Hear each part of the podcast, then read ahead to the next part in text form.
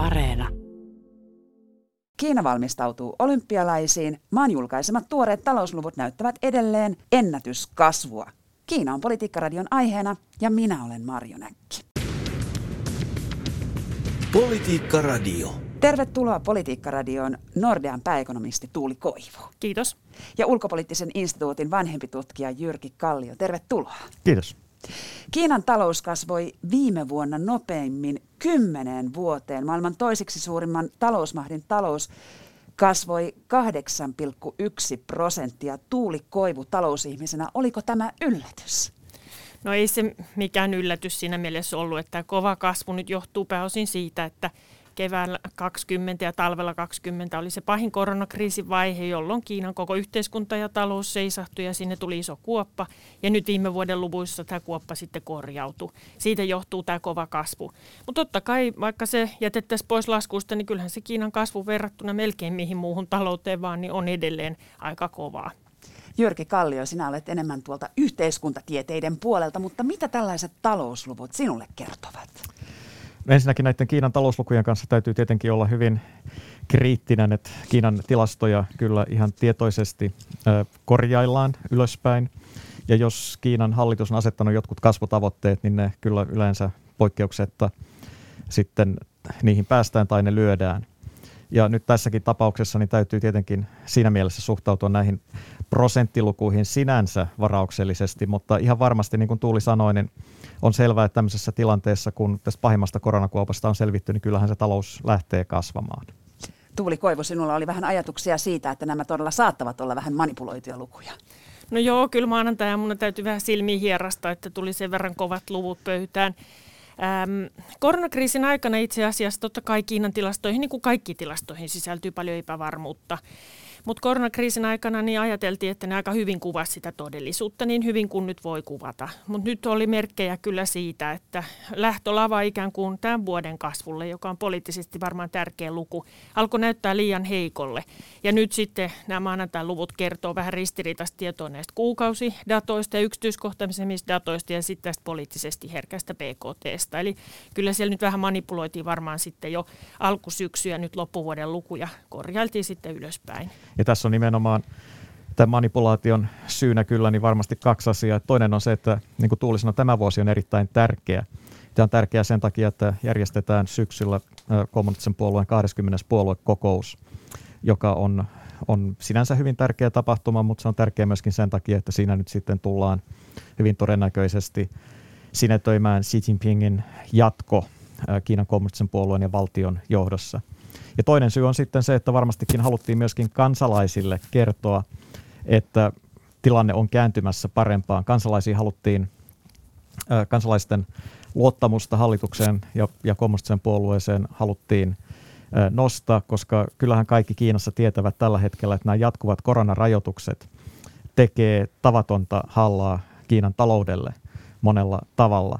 Ja siinä mielessä sitten haluttiin kertoa kansalaisille, että huolimatta näistä rajoituksista, niin tilanne on itse asiassa erittäin hyvä. Kuinka paljon tällaisessa yksinvaltaisuudessa, jopa diktatuurissa, mikä Kiina nyt faktisesti on, kuinka paljon siellä pitää hakea sitä legitimiteettiä johtajalle, Tuulikoivu?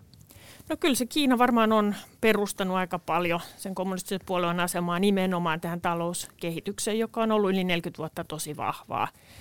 Et kyllä se siinä mielessä on tärkeää, mutta mitä nyt itse juttelen lähinnä siellä rannikkoseudulla, no nyt ei tietenkään ole kahteen vuoteen päässyt Kiinassa käymään, mutta yritän sinne joka viikko olla kyllä puhelinyhteydessä, niin kyllähän muitakin arvoja kuin talouskasvu on noussut ilman muuta ihmisten mieleen. Ja, ja esimerkiksi ympäristötekijät, turvallisuus noin niin kuin laajassa mittapuussa, niin on rannikkoalueen niin kuin vauraalle väestölle jo tärkeämpiä asioita kuin nämä talouskasvuluvut. Et jos sanghailaisen ihmisen kanssa juttelee, niin ei hän nyt niin moksiskaan ole, että oliko se talouskasvu 8,1 vai 7 prosenttia. He jopa vähän niin kuin naureskelee näille. Mutta ilman muuta se, että maa kehittyy, menee eteenpäin, sitä mitataan nyt edelleen osittain vähän valitettavastikin ehkä PKT-mittarilla, niin, niin se on yksi mittari, jolla, jolla sellaista kokonaista kehitystä sitten mittailla ja politiikan onnistumista. Ja vaikka Kiina on puolueen järjestelmä käytännössä, niin, niin kyllä se on ihan, ihan samalla tavalla sielläkin tämä populistinen politiikka on, on se, joka on, on nyt valloillaan samalla tavalla kuin kaikkialla muuallakin maailmassa. Eli Eli ei Xi Jinping tai kommunistinen puolue voi olla kuuntelematta kansan mielipidettä ja miettimättä koko ajan sitä, että, että, että minkälaiset teot saavat kansan tukemaan puoluetta ja mitkä teot voisivat kääntää kansan sitten puoluetta vastaan. Se näkyy nyt näiden talouslukujen lisäksi niin myöskin kansallismielisyydessä ja siinä, että Xi Jinping esimerkiksi ei voi missään tapauksessa esiintyä heikkona johtajana ulkomaiden suuntaan, koska se tulkittaisiin sitten taas merkkinä siitä, että hän on itse, hänen, hänen asemansa on, on heikko. Eli Kiinan ja johdon ja muidenkin kiinalaisten toimijoiden on koko ajan aika lailla välttämätöntä sitä omaa kansallismielisyyttä ja isämaallisuuttaan tuoda esille, koska se on nyt sellainen asia, jolla on kansankeskuudessa hyvin laaja kannatus. Ja tähän tämä käänne on oikeastaan tapahtunut viime vuosien aikana. Eli Kiina katsoi aika paljon Yhdysvaltoihin jossain vaiheessa, mutta nyt tällainen kansallinen itsetunto on noussut sieltä kiinalaisten omista riveistä. On noussut jo, että jos talouden osalta ajattelee, niin kyllähän esimerkiksi nyt viimeisen kahden vuoden aikanakin, niin, tai sanotaanko puolentoista vuoden aikana, kun Kiina on selvinnyt omasta koronakriisin pahimmasta vaiheesta, niin sen jälkeen hän on kokenut, että koronapolitiikka on ollut hyvin onnistunutta. Talouden nopea kasvu sen jälkeen on ollut erittäin onnistunutta ja sitten samaan aikaan tietenkin viitataan vähän länsimaihin lukuihin, joissa kuolleisuutta on aika paljon enemmän, jossa talousluvut on kuitenkin pari pykälää heikommat. Että kyllä niin kuin talousosalta, ja mä näen sen tietenkin meidän asiakasyrityksissäkin, että ja ekonomistien keskuudessa 2000-luvulla keskusteltiin paljon enemmän Kiinan ongelmista, haasteista. Toki elintaso oli silloin matalampi. Nyt usein ihmetellään sitä, että miten kummassa meillä Euroopassa on niin huonosti asiat ja matala talouskasvu. Ja, ja tota, kehutaan sitä, että miten hyvin Kiinan taloudella menee. Ja totta kai Kiinan niin kuin, ähm, ekonomistin näkökulmasta, jos katsoo sitä, miten Kiinan talous on noussut, niin onhan se niin kuin vertaansa vailla monella mittarilla. Vaikka siellä olisi kuplaa osittain niissä luvuissa, niin kyllähän se nyt silmällä näkee, kun sinne menee, että Kiinan talous on ihan eri asia kuin vaikka vielä parikymmentä vuotta sitten. Mutta riskit on myös suuret ja ihan niin kuin Jyrki viittasi, että tässä yritetään nyt näillä hyvillä luvuilla varmaan luoda sitä luottamusta koronapolitiikkaan, luottamusta talouteen, niin kyllä varmaan nämä syksyllä esiin nousseet esimerkiksi asunto markkinaongelmat, kiinteistömarkkinaongelmat on yksi syy siihen, että nyt yritetään pönkittää sit luottamusta siellä taloudessa, koska asuntomarkkina, jos mikä on hyvin altis sitten ihmisten mielenliikkeelle ja heikentyvälle luottamukselle. Loppuvuodesta seurasimme Evergrande jättimäisen kiinteistö kehittämis- tai rakennusyhtiön taloudellisia ongelmia ja, ja Kiinan johto otti sen hampaisiinsa. Se ilmeisesti kuitenkin selvisi suurin piirtein kuivin jaloin, mutta, mutta se paljasti sen pelon, joka kiinalaisilla asuntomarkkinoilla on. No joo, ja ehkä se paljasti pikemminkin, tai en tiedä onko paljastaa oikea sana. Kiina on tietoisesti viimeiset melkein viisi vuotta ajanut sellaista politiikkaa ja varmaan ihan järkevällä tavalla, että asuntosektorilla rakentamiseen menee liikaa resursseja. Ne täytyy saada kohdennettua tuottavampiin aloihin, uudenlaisen talouskasvuun, korkean sen teknologiaan ja niin edelleen.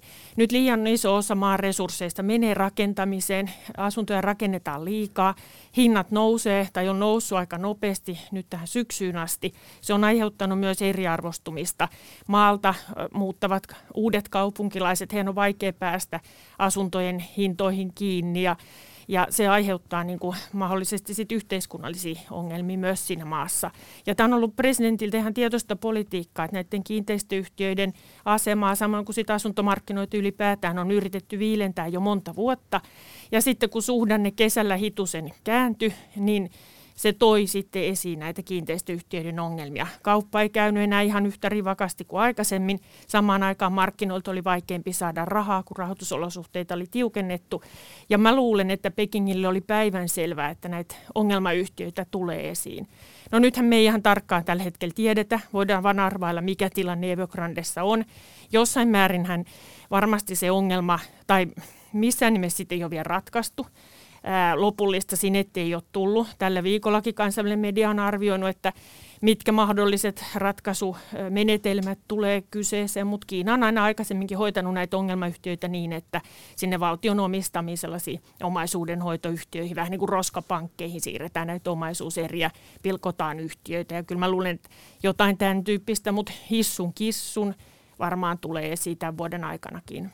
Ja tähän liittyy, liittyy sekin, että vähän yllättäen ehkä, niin, niin Kiinan johto on nyt julistanut tavoitteeksi ö, taloudellisen tasa-arvon edistämisen. Ja tavallaan siinä kommunistinen puolue nyt vähän palaa juurilleen.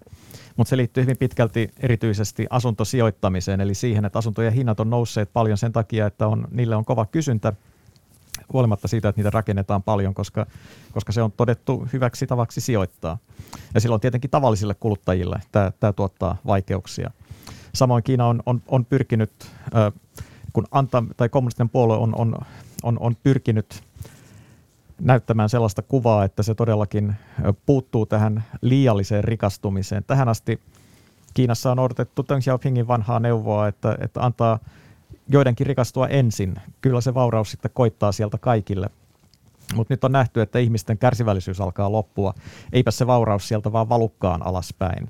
Eli, eli täytyy tehdä jotakin tietoisia toimia siihen, että tätä tulonjakoa saadaan muutettua kestävämmälle pohjalle ja tasa-arvoisemmaksi. Ja tämä on nyt kommunistisen puolueen tällä hetkellä sellainen uusi, hyvin, hyvin vahva linja, jota, jota siellä viedään läpi.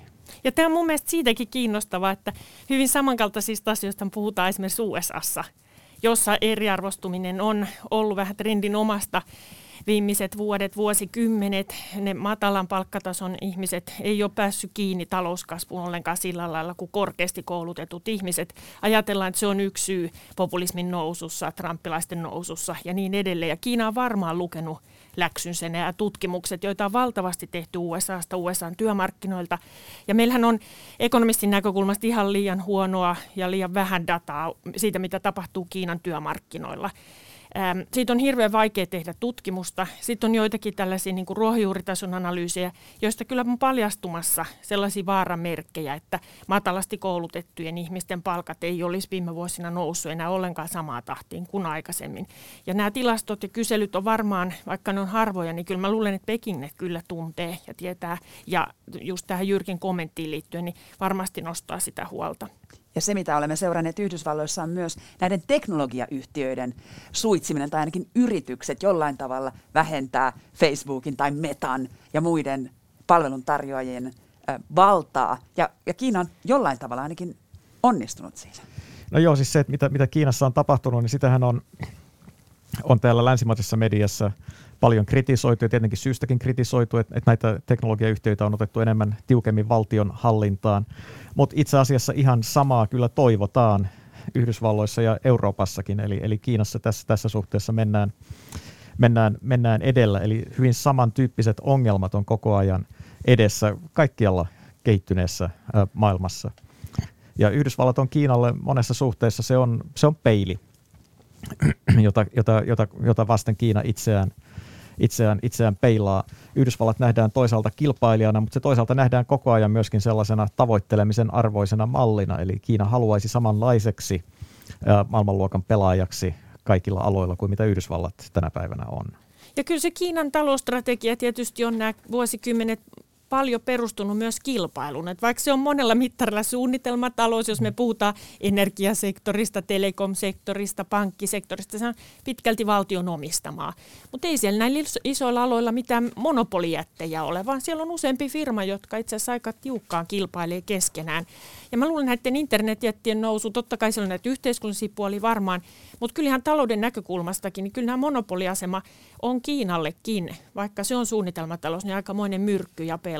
Ja, ja tämä on tosiaan hauska yhteensattuma, että niin moni ongelma on ikään kuin sama siellä Tyynemeren toisella puolella kuin Kiinassa. Politiikka Radio. Politiikkaradion studiossa ovat Nordean pääekonomisti Tuuli Koivu ja ulkopoliittisen instituutin vanhempi tutkija Jyrki Kallio. Kiintoisa fakta viime vuoden talousluvuista oli myös se, että syntyvyys on kääntynyt laskuun Kiinassa. Jyrki, mitä tämä voi merkitä Kiinan kaltaiselle jättiläisvaltiolle? Tämäkin on, on, on kaksijakoinen kysymys. Tätä on odotettu ja ennustettu jo pitkään, että syntyvyys kääntyy laskuun Kiinassa. Se on periaatteessa hyvä asia. Kiinahan pitkään säännösteli väestöä, väestön kasvua hyvin tiukasti, koska nähtiin, että väestön kasvaminen liiaksi on ongelma kehittyvälle maalle. Ja nythän ollaan tilanteessa, että Intia ohittaa Kiinan maailman väkirikkaimpana valtiona.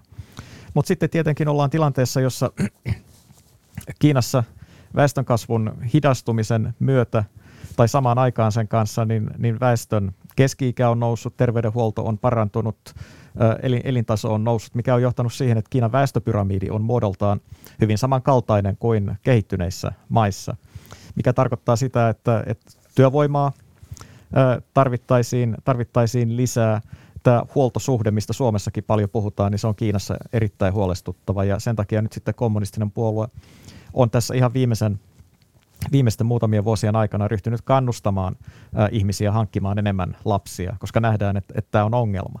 Mutta eipä se vaan onnistukaan tämä kommunistisen puolueen kannustus sen enempää kuin täällä Suomessakin, jos joku muistaa, niin puhuttiin synnytystalkoista joitakin aikoja sitten, niin ei ei se Kiinassakaan ole onnistunut sen paremmin, koska elintason noustessa niin, niin ihmiset näkevät, että, että he haluavat tarjota sille omalle lapselle mahdollisimman hyvän tulevaisuuden.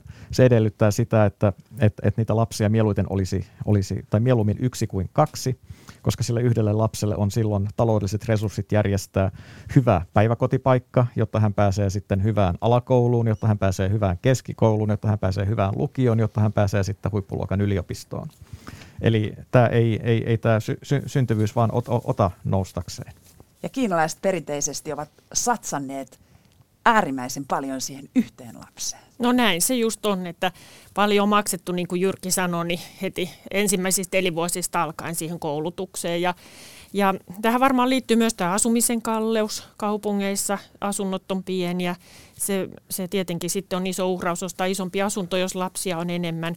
Toisaalta just tämä koulutuspuoli, niin siihenkin kesällä aika hurjasti sitten puututtiin kieltämällä käytännössä yhdessä yössä nämä tukiopetuspalvelut niin kuin liiketoimintamuotona. Ja sekin niin, tämä on hyvää tarkoittava asia, mutta jos me ajatellaan niin kuin Kiinan taloutta ja liiketoimintaympäristön vakautta investointien kannalta, niin olihan se nyt aika hurja, että sieltä niin kuin sellainen santojen miljardien vuotuinen bisnes katoaa yhdessä yössä. Ja nämä firmat oli kuitenkin listautunut osittain kansainvälisesti ja siellä paljon myös kansainvälisten sijoittajien rahaa. No eihän se nyt Kiinaa ehkä niin aina kiinnostakaan, mutta että kyllä se kertoo siitä, että Kiina on valmis tällä hetkellä tosi koviin ja aika dramaattisiin äkkinäisiin päätöksiin, kun tartutaan näihin isoihin ongelmiin, jolla sitten tätä ikääntymisongelmaa esimerkiksi ratkotaan.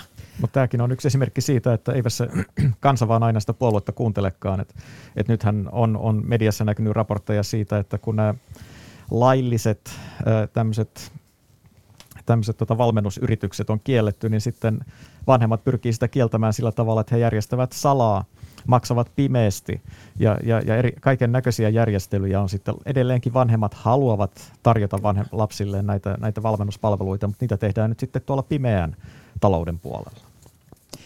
Ensi kuussa on luvassa huikea kansainvälistä urheilujuhlan tuntua, niin kuin sanonnat kuuluvat. Olympialaiset järjestetään jälleen Pekingissä. Ja, ja samaan aikaan, kun Suomessakin käydään keskustelua hiihtäjävalinnoista, niin lista olympiaboikottia tekevistä maista sen kun pitenee. Tätä rintamaa tietysti johtaa Yhdysvallat ja siellä on monia Euroopankin valtioita. Suomi ei taida olla niissä mukana. Mikä merkitys tällaisen korona-ajan olympiaboikotin laajenemisella on, Jyrki Kallio?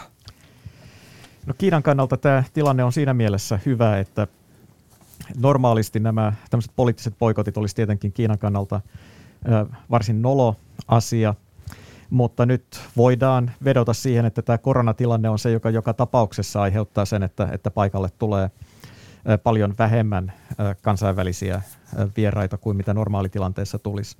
Ja niinhän ilmeisesti myöskin tasavallan presidentti Niinistö on todennut, että hän jättää osallistumisen väliin koronapandemiaan liittyvistä syistä. Suomihan ei ole tässä poikotissa sinänsä mukana, koska sinne kuitenkin osallistutaan ministeritasolla. Mutta esimerkiksi myöskin Alankomaat, joka normaalisti on ihmisoikeusasioissa aika niin kun, ä, Kiina-kriittinen, niin jättää osallistumasta, osallistumasta poliittisella tasolla, mutta sielläkin vedotaan tähän koronapandemiaan syynä, eli ei suoraan lähdetä kritisoimaan Kiinaa, Kiinaa, Kiinan ihmisoikeustilannetta. Mutta tässähän on nähtävissä tietenkin se, niin kuin totesit, että Yhdysvallat tämän boikottivyöryn aloitti Ja tässä on hyvin pitkälti kysymys suurvaltapolitiikasta. Valitettavasti ihmisoikeudet ja uiguurien ongelmat tässä on, on pitkälti tekosyy ja lyömäase, jota, jota, jonka, jonka nojalla näitä boikotteja tehdään, mutta, mutta todellinen syy on pitkälti se, että, että Yhdysvaltojen ja Kiinan välillä on jonkinlainen orastava kylmäsota meneillään, ja Yhdysvaltojen liittolaiset sitten pyrkivät tietenkin osoittamaan lojaalisuuttaan Yhdysvalloille tässä tilanteessa. Onko yksi mer- esimerkki myös se, miten eteläisin Baltian maa tässä toimii, eli Liettua ja Kiina ovat käytännössä ajautuneet kauppasotaan ja tämä vyyhti on lähtenyt siitä käyntiin, että Liettua antoi Taivanin avata edustuston Vilnaan eli pääkaupunkiinsa heinäkuussa. No siis Liettua ei antanut Taivanin avata edustustoa minnekään. Taivaniahan ei ole valtiona olemassa. Taivanilla valtaa pitää Kiinan tasavallan hallitus, ja tällä Kiinan tasavallan hallituksella on tämmöisiä kaupallisia ja kulttuuritoimistoja ympäri maailmaa. Helsingistäkin sellainen löytyy. Ja ne toimii yleensä nimellä Taipein kaupallinen ja kulttuuritoimisto tai Taipein edustusto. Ja nyt tällaisen toimiston myöskin äh, Liettua halusi sitten itselleen, mutta jostakin syystä, jota jota en, en tiedä tarkemmin tämän, tämän taustoja, niin taivanilaiset saivat Liettuassa läpi sen, että tämä toimisto avattiinkin Taivanin edustustoimiston nimellä. Edelleenkään kysymyksessä ei ole mikään muu kuin tämmöinen kaupallinen ja kulttuurinen toimisto, ihan samanlainen kuin Helsingissäkin, mutta se nimi on eri. Ja tämä nimi nyt on vaan tässä Taivanin ja Kiinan suhteissa erittäin merkityksellinen asia. Kiina varaa tämän nimen Taivan omalle maakunnalleen, jollaisena se Taivania pitää. Ja taivanilaiset taas eivät ole tyytyväisiä siihen, että he joutuvat maailmalle esiintymään Taipein, siis pääkaupunkinsa nimellä, vaan käyttäisivät ihan identiteettisyistä mieluummin tätä Taivania, vaikka Taivan ei heidän maansa virallinen nimi siis olekaan. Mutta pelkästään tämä nimikiista on sellainen, joka nyt on johtanut siihen, että Kiina on ryhtynyt koviin vastatoimiin Liettua vastaan. Ja niin kuin sanottu, niin mä en tiedä tämän tapauksen taustoja, mutta mä en voi muuta kuin ihmetellä, että miten ihmeessä Liettua on voinut tehdä näin typerän tempun. Eikö siellä todellakaan tiedetty, että tästä koituu aivan väistämättä seurauksia? Ja seuraukset ovat olleet todella kovia. Molempien maiden suurlähettiläät ovat palanneet pääkaupunkeihinsa, mutta erityisen kiinnostavaa tuulikoivu on se, että, että vienti, liettualaisten yhtiöiden vienti Kiinaan on käytännössä estetty tullimääräyksin ja siellä on liettualaisten firmojen tilejäkin jäädytetty. Kiina pelaa todella kovin panoksin.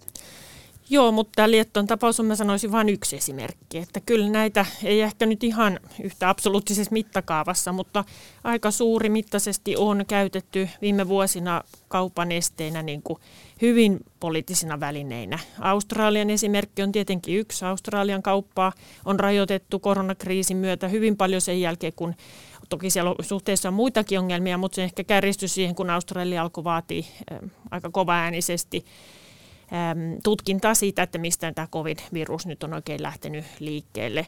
Ja muitakin esimerkkejä on hyvin paljon, eli Kiina kyllä sekoittaa niin kuin talousvälineet hyvin tehokkaasti poliittisen käyttöön, ja se ei ole mikään ihme, koska kyllähän Kiinalla nimenomaan sit taloudellista vaikutusvaltaa on maailmassa ihan valtavasti. Kiina on monella mittarilla maailman suurin äh, kuluttaja. Puhutaan me sitten raaka-aineista, puhutaan vientimahtina, äh, noin niin kuin reaalitalouden puolta – Toki Yhdysvallat edelleen hallitsee omalla tontillaan ja on, on niin kuin isoin kulutusmarkkina.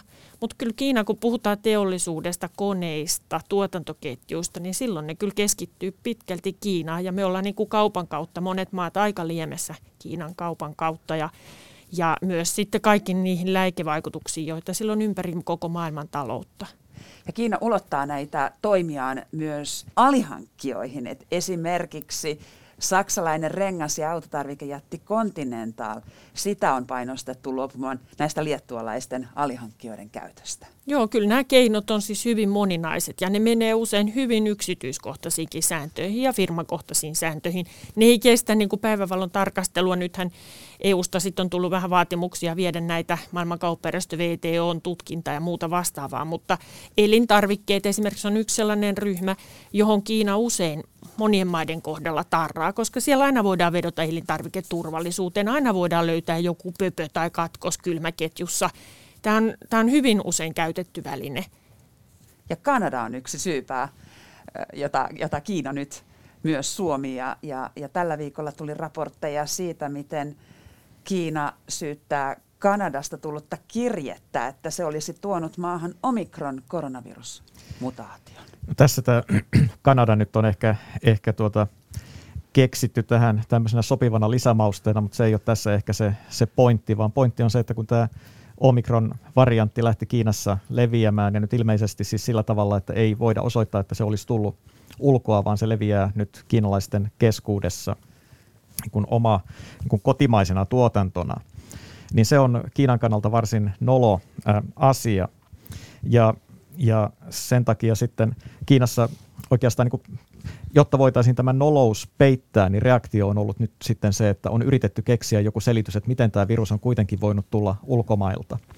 Ja myöskin samalla tavalla yritetään sitten estää paniikkia oman kansan keskuudessa, koska Kiinassa kyllä tiedetään, että heidän omat rokotteensa todennäköisesti eivät ole näitä variantteja, erityisesti tätä omikron-varianttia kohtaan yhtä tehokkaita kuin, kuin muualla maailmassa käytetyt rokotteet. Ja silloin tietenkin kansalaisten keskuudessa on erittäin suuri, suuri huoli siitä, että miten nyt käy, jos taas tulee, tulee uusi variantti ja tämä pandemia pääsee uudelleen Kiinassa valloilleen. Eli viranomaiset haluaa estää tätä, tätä paniikkia sillä tavalla, että he osoittaa, että, että tämä nyt on tullut ulkomailta ja se on estettävissä, että desinfioikaa vaan kaikki ulkomailta tulleet kirjeet, niin, niin sillä tästä selvitään. Kiina on ottanut myös toisen naapurimaamme hampaisiinsa, nimittäin Ruotsin. Ja siellä on kyse lopulta kolmannesta maasta kaapatusta Ruotsin kansalaisuuden omaavasta toisin ajattelijasta. Jyrki, mistä tässä on kyse? Jo tämähän on, on jo useamman vuoden takainen asia sinänsä, että tämä Hongkongissa aikoinaan kirjakauppiaana toiminut ja Kiina kriittisiä kirjoja myynyt henkilö Kui Minghai siepattiin Taimaasta Kiinaan. Ja tässä on ollut monenlaisia käänteitä matkan varrella, mutta tilanne on joka tapauksessa se, että Ruotsi ei tietenkään voi painaa villaisella sitä, että, että Ruotsin kansalainen tällä tavalla vasten omaa tahtoaan siepataan ja, ja viedään sitten Kiinassa oikeuden eteen. Ja Kiina ärsyyntyi siitä, että Ruotsi nosti tästä asiasta metelin ja on pitänyt sitä koko ajan esillä. Kiina ja Ruotsin suhteet on olleet varsin jäiset koko tämän ajan. Ja rikkana rokassa on ollut sitten se, että Ruotsissa toimi aivan viime kuukauteen asti suurlähettiläänä henkilö, joka on yksi näistä Kiinan niin sanotusta susidiplomaateista, eli diplomaateista, jotka ovat hyvin kärkkäästi olleet ajamassa Kiinan etuja ja, ja käyttäytyneet hyvin, hyvin epädiplomaattisesti monella tavalla. Ja tämä suurlähettiläs on sitten saanut aikaan sen, että nämä Ruotsin ja Kiinan suhteet on entisestään huonontuneet. Nythän tämä suurlähettiläs on vaihtunut ja odotetaan, että, että mitä tapahtuu nyt uuden suurlähettilään aikana. On nimittäin mahdollista, että tämä susidiplomaatti vedettiin Ruotsista pois ihan, ihan, ihan ulkoministeriön käskystä, eli todettiin, että hän on mennyt liian pitkälle. Mutta ei tiedetä ennen kuin nähdään, mitä uuden suurlähettilän aikana tapahtuu. Ja kyllä Ruotsikin tai ruotsalaiset yritykset on joutunut näiden jäisten suhteiden vuoksi kärsimään. Eli Kiinassa on ollut vähän ostopoikotteja, niiden liiketoimintamahdollisuuksia vähittäiskaupassa on rajoitettu ja niin edelleen. Eli kyllä tässä Ruotsit keisissäkin niin Kiina on ottanut näitä talousvälineitä käyttöön. No miten esimerkiksi suomalaisen yrityksen tai Suomen valtiojohdon pitäisi toimia niin, että tällaisia se- selkkauksia ei ilmaantuisi, vai ovatko nämä vähän tällaisia aaltoja, jotka voivat sitten välillä vähän Suomen rantaankin pärskähtää? Kyllä tämä Ruotsin tapaus osoittaa mun mielestä aika hyvin sen, että Suomessa, Suomikin voi joutua Kiinan hampaisiin omaa syyttään. Siis niinhän tässä Ruotsin tapauksessa nimenomaan kävi. Ei Ruotsi tehnyt mitään väärin, vaan Ruotsi toimi täysin niin kuin, niin kuin valtio nyt edellytetään tällaisessa tilanteessa toimivan. Eli jotain vastaavaa voi sattua milloin tahansa myöskin, myöskin Suomen ja Kiinan suhteissa, että se on, on kyllä hyvä pitää mielessä. Mutta si, siihen, siihen auttaa se, että, että Suomella ja Kiinalla kuitenkin on varsin vakiintuneet ja hyvät, hyvät suhteet, eli keskustelua Kiinan kanssa koko ajan eri tasoilla ja, ja tahoilla käydään. Suomi ei ole näitä niin sanotun megafonidiplomatian harjoittajia, eli Suomi ei ole tuolla maailman turuilla ja toreilla ensimmäisenä Kiinaa tuomitsemassa, vaan Kiinaan kyllä viedään kriittistä viestiä esimerkiksi ihmisoikeustilanteesta, mutta se tehdään mieluiten sitten suljettujen ovien takana presidentiltä presidentille. Syksyllä on käänteen tekevä kokous Kiinassa. Sille haetaan kolmatta valtakautta. Tuuli Koivu, minkälaisia kuukausia näemme nyt Kiinassa ennen sitä?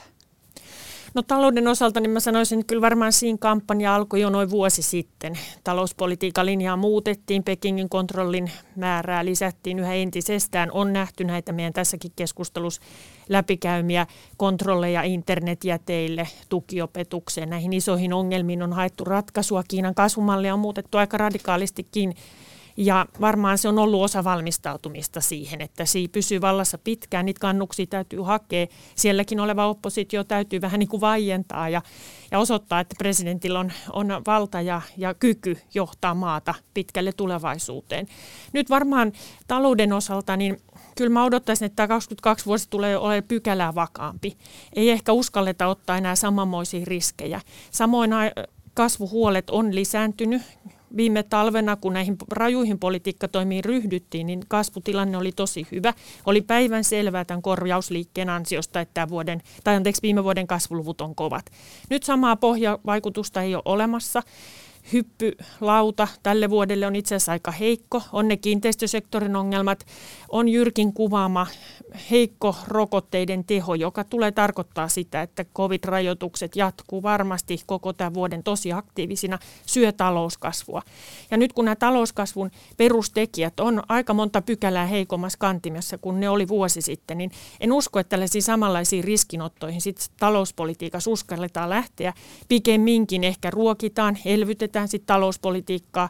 Rahapolitiikan puolella on jo laskettu useita korkoja talouspolitiikan tai finanssipolitiikan puolella on merkkejä siitä, että jälleen kerran ruokitaan vähän niitä infrastruktuuriinvestointeja, pistetään lisää rattaisiin sieltä valtion ja varsinkin paikallishallinnon puolelta investointeihin ja talouteen ylipäätään. Että kyllä mä odottaisin, että maaliskuussa tietenkin kansankongressi sitten joko kertoo tai ei kerro kasvutavoitetta tälle vuodelle. Mutta kyllä mä uskoisin sellaista lievää vakautumista, mutta se iso trendi, kontrollivaluminen myös talouden osalta kohti Pekingiä, myös nämä osittain arvaamattomat päätökset, niin kyllä mä uskon, että ne tulee jatkumaan, koska se nyt näyttää olevan siinä linja ja sillä ratkotaan näitä isoja ongelmia, tätä eriarvostumista, sitä, että vaurautta yritetään jakaa. Ennen kaikkea sillä varmaan yritetään jatkaa talouskasvua.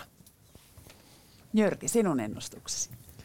No tässä on jo viimeiset pari vuotta Kiina on elänyt tavattoman her- herkkyyden tilassa – Eli kommunistisen puolueen sisällä käydään keskustelua siitä, että onko oikein, että Xi Jinpingille annetaan jatkokausi, koska tässä oli jo tututtu ajatukseen, että kommunistisen puolueen johtajat ovat vallassa kaksi kautta ja sen jälkeen sitten valitaan uusi johtaja. Nyt näin ei siinä tapauksessa tulla menettelemään ja se ei ole varmasti kommunistisen puolueen sisällä ollut mikään läpihuuto juttu, että, että, että tähän ratkaisuun on päädytty.